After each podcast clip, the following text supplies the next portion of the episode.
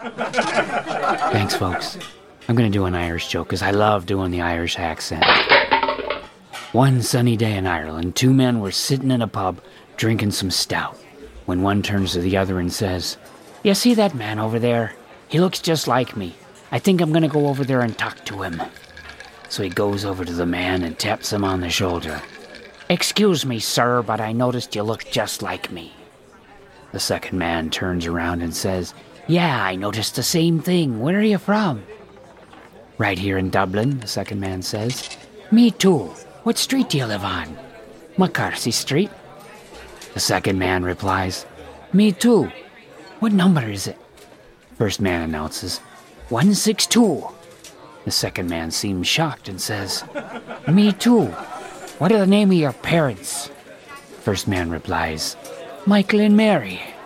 Amazed, the second man says, Mine too, this is unbelievable. So they buy a couple more pints and keep talking through shift change at the pub. The new bartender comes in and goes up to the departing bartender and asks, What's new today? Oh, the O'Brien twins are drunk again.